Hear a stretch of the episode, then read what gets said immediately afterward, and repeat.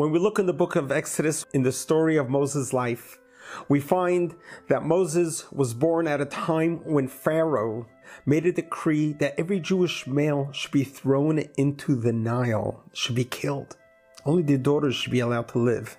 When Moses was born, his mother kept him for three months. At the end of three months, she put him in a basket and put him in the river. Now, when Moses was born, his parents gave him a name, and that name was not Moses. Moses received his name Moses only after his mother put him in the Nile, in the river, and Batya, the daughter of Pharaoh, went down to the river and she saw the basket with the little baby crying in it. She stretched out her arm and she reached for the basket and brought the basket and took this little baby and brought him to the palace. At the time, he would a nurse from anyone, so she realized that this is a Jewish boy and she went to find Moses' mother, who became his wet nurse. But he remained in Pharaoh's palace. He grew up there as a member of the family. It was that time that when Batya, Pharaoh's daughter, named the new child that she just adopted, that she just found, named him Moses. It's an Egyptian name. It means that I have drawn you out from the water. So the question remains what was Moses' name when he was born? And even more so, Moses was born a nice Jewish boy. Shouldn't he have a nice Jewish name, a Hebrew name? Yet the name he was given by Batya, by an Egyptian, remained his name forever, for all time. Moses is the only person who met God face to face on Mount Sinai, who brought us the Ten Commandments and brought us the whole Torah. And Moses is the name that we know throughout the whole Torah and all history. Probably the most famous person of all time was Moses. So why did the name Moses stick? Why is that his name? And what was his name at birth? Moses, when he was born, his parents gave him a name. His name was Tuvia. The root of the name Tuvia is the word Tov, which means good. As the Bible writes that when Moses was born, it was good. So they named him Tuvia. There are some other commentaries said that there may have been some other names that he was given. But that was his name until Pharaoh's daughter gave him her own name, Moses. So now the question is being asked why is an Egyptian name given by a Gentile, given by Pharaoh's daughter, the name that remained for all time? The answer is an answer that each one of us can relate to, each one of us can connect with, and such a beautiful, beautiful lesson that we can learn from it till this very day. So, as Moses grew up in the palace, Moses grew up as a family member, and he was a brilliant young man who really impressed everyone, impressed Pharaoh, impressed the whole family, and they treated him as their own, as a prince. As a matter of fact, he was in line to inherit the throne, that when Pharaoh were to pass on, then he would be the next heir to inherit the throne. So he was in for a great journey of life. So here, as Moses grew older, he is walking along the way in Egypt and he notices how an Egyptian is beating up a Jew. Moses looked around and he had a moment, as I refer to it, a Moses moment. He had a dilemma. He had two choices right there and then a logic choice, a rationalized choice. Now, what is Moses to do right now when he's witnessing a fellow Jew being beaten almost to death by an Egyptian? Now, if he were to interfere and try to save the Jew, he'll probably have to kill that Egyptian. But if he does that, then his grandfather, step grandfather, um, Pharaoh will hear of it, and Moses is going to have to flee the country in hiding because of killing an Egyptian. And he would then thus lose any chance of becoming the next to sit on the throne. So he may have made a calculated decision. Well, if I just continue on and I ignore what's happening, then I will eventually become the heir to the throne and I will be able to free the three million Jews that are being enslaved. See, at the time, the Egyptians were enslaving the Jewish people. There were about three million of them. Egypt became one big concentration camp. And Moses thought, you know, if I just continue on my way and not do anything, not interfere, as a matter of fact, it's not a unique thing. The Egyptian is beating up a Jew. That happened every day, all the time. They were enslaving them, they were torturing them. So this is just another event that's happening. So why should I interfere? And let me just continue on my way, and eventually I will reach the throne, and eventually I'll be able to do so much more, not just save one Jew, I'll be able to save three million Jews. That was one choice. The other choice was here in front of my eyes, I see an Egyptian beating a fellow Jew almost to death.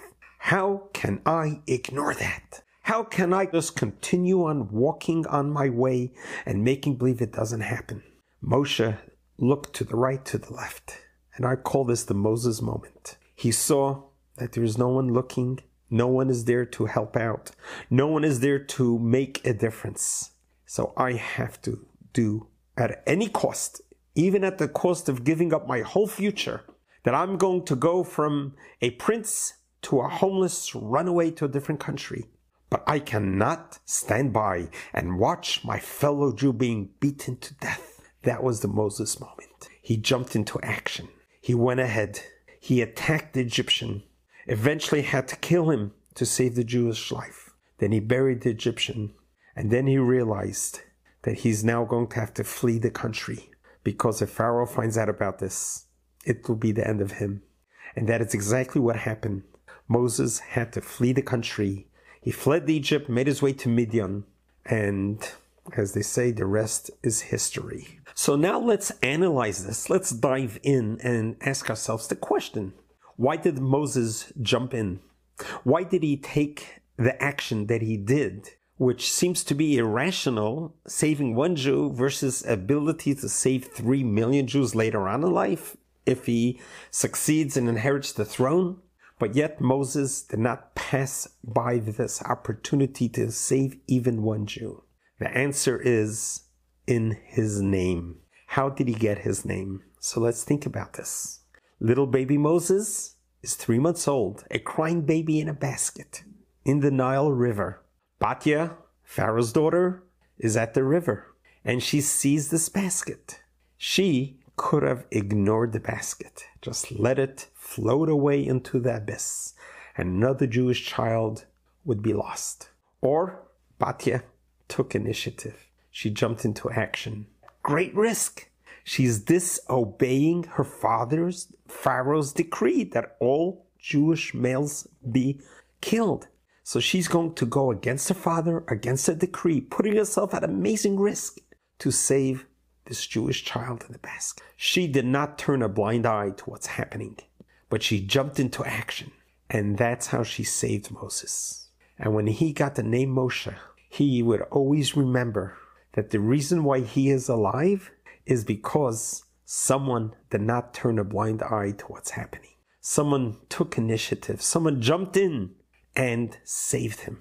Thus he realized that me too, my life, needs to be conducted in such a fashion that I should never ever turn a blind eye to anything that's happening and making believe I don't see it for some other reason, rationalized reason. When you see something happening, you do something. See something, do something, jump into action. That is why his name Moshe was the name that stuck because it reflected his whole existence, his whole being, why he is who he is. And thus it formed his life thereon. When he fled Egypt and went unto Midian, and he became a shepherd, as he was with his flock, one sheep went astray. Moses ran towards that one sheep that went astray, and he lifted it up, put it on his shoulders, and as he's walking with the sheep, he apologized to the sheep and saying, I'm sorry that you had to go astray. It must have been my fault. I probably wasn't paying attention to you. Please forgive me. And he brought the lost sheep back to the flock. When God saw that, this is Moses. This is the one who qualifies to be the redeemer of the Jewish people. And that is when God appeared to Moses at the burning bush and gave Moses the task to go and free the Jewish people from 210 years of slavery. What a beautiful lesson we all can learn from Moses.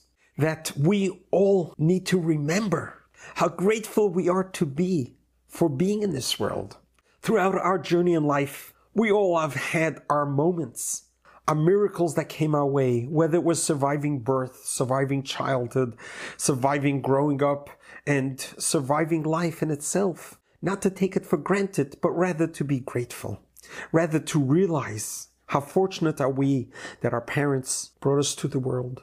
No matter what kind of relationship we have with our parents, no matter how they treated us, the good, the bad, the ugly, God forbid, we're still here. And we need to remember that our journey is need to be like Moses, to always pay it forward. That's what Moses did. Just because he was saved by Batya, who didn't turn a blind eye, but took action, took initiative, jumped in, and saved him, he paid it forward. He was able to save the Jew who was being beaten up by that Egyptian. Paying it forward is a fundamental part of life and of Judaism and of humanity. Always be grateful for every moment of being alive and, and jump into whenever you can because you may have a Moses moment in your life but remember that moment and you jump in and you make a difference. When Batya, Pharaoh's daughter, was at the Nile, at the river, she saw the basket. And very interestingly, the Bible records this amazing story in detail. And the Bible writes that Batya stretched out her arm to reach the basket. Well, Moses was put in the river by his mother and it was just floating away.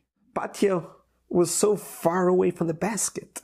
There was absolutely no possible way for her to reach out and grab the basket. So how did she actually get the basket? And even more so, the question is, if it was so far away, why did she stretch out her arm? There's absolutely no chance that her 12 inch arm is going to be able to reach the basket. So what's the point of stretching out the arm? You know, go grab a fishing rod, go on a boat, go save the child. But standing at the shore of the river and just stretching out your 12 inch arm, trying to reach this basket doesn't make any sense. Actually makes a lot of sense. And such a beautiful, beautiful lesson to be learned from it. When Batya saw the basket floating, she wanted to save this child, but she didn't know how to. So she did whatever she could she made an effort. She lifted her arm and stretched it out forward, even with the impossibility of it reaching the basket. But she exerted her best that she can. And the rest she relied on God. And guess what happened? Her arm miraculously stretched out, became a telescopic arm, long enough to grab the basket and bring it in. When you think about this, it's such a beautiful lesson in life that sometimes we can make the impossible possible. When we are faced with a situation and it seems to be impossible for us, just make an effort. Stick out your arm. Do whatever you can. And then you will see that God will do the rest. My dear father, may you rest in peace, would always tell me this line You do your best and God will do the rest. And that is what Batya, what Pharaoh's daughter taught us. She stood at the shore at the river and she saw the basket and she knew there was no way she could possibly reach it, but she stuck out her arm. She took initiative. She did her best. She did whatever she could and the miracle happened. And this is what we learn from Moses and from Batya. That to realize and appreciate everything that happens to us in life, be grateful for life, and take initiative don't turn a blind eye to anything that's happening. Anything that comes, you see something, you do something, and dive in. Become the one to make the difference. Because that is why we exist. That is the reason why we exist. The day we were born, God said the world can no longer exist without us. God needs us. God needs you. God needs us to be ambassadors of good, to be able to be the ones out there doing whatever we can to help humanity in any way possible. Just like Moses did. So next time you have a Moses moment, jump in, dive in, take initiative, don't be scared. Do what you have to do because that is your mission and that is your destiny. And just like Batya, when she stretched out her arm, the miraculous event occurred. So with us, do a little bit and God will do the rest. And God will bless you and protect you. That in the merit of the name of Moses, in the merit of Batya, the Jewish people were redeemed, just like we redeemed them. We pray and we hope that the whole world will earn its redemption to better and greater times speedily in our days. God bless you. God loves you.